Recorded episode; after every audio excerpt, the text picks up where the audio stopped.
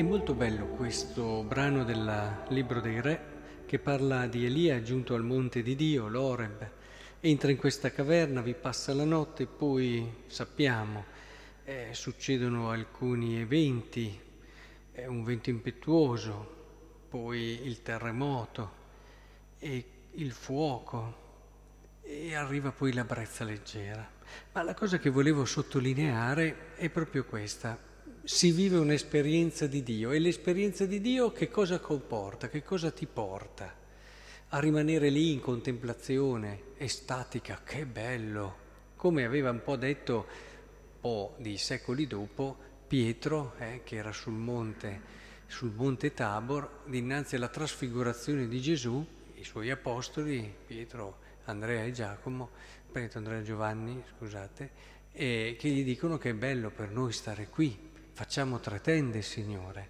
E come succederà alcuni secoli dopo, eh, anche qui Dio non si ferma a questa esperienza, ma lui che dice sono pieno di zelo per il Signore, Dio degli eserciti, poiché gli israeliti hanno abbandonato la tua alleanza, hanno demolito i tuoi altari, hanno ucciso di spada i tuoi profeti, sono rimasto solo ed essi cercano di togliermi la vita.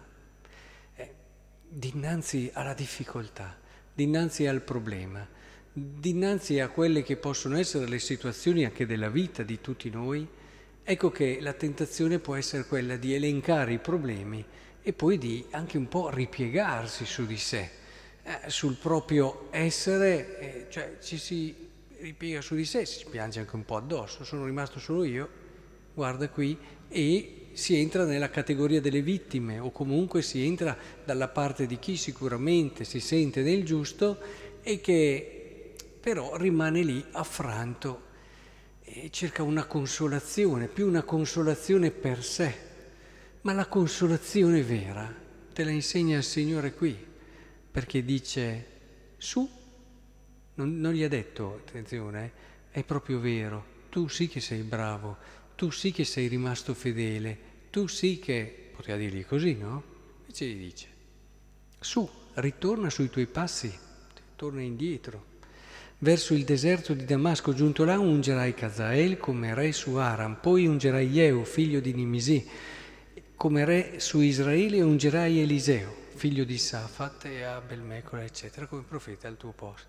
Cioè, il modo migliore per la consolazione è quello di tornare, torna proprio lì, e abbi fiducia, abbi fiducia che proprio lì io ti aiuterò, c'è del buono, ci può essere questo, ci può essere quello, parti da quello e riparti subito. Questa è la più bella consolazione, la più vera consolazione evangelica. È un po' così la consolazione del Vangelo come anche tante volte eh, lo abbiamo visto nel caso del perdono. Il vero perdono è quello che in prospettiva vede già in te la possibilità di un cammino bello e nuovo. Non ti dice solo guarda ti perdono, eh, sono comprensivo, non considero le tue colpe. No, no, no. Gesù di solito dice vai, non peccare più, comincia subito, vai, come scendi dal monte e così via. E, e il perdono, la consolazione, il sostegno nel Vangelo sono sempre per per iniziare a costruire qualcosa in fiducia. Se imparassimo questo stile anche noi, cioè quando abbiamo una difficoltà, quando abbiamo un problema, certo il momento dell'incontro con Dio, che però è vero e avviene in modo, perché a volte noi ci immaginiamo di aver incontrato Dio, psicologicamente, non so, ci tranquillizziamo e diciamo eh, abbiamo pregato bene e abbiamo incontrato il mica vero per capire, a proposito del discernimento, per capire se davvero la nostra preghiera ci ha portato ad incontrare Dio, a farne esperienza, occorre che ci sia questo stile, cioè ci riporti, ci ributti, ci rigetti nel mondo con ancora più fiducia nel futuro. E, e questo è decisivo.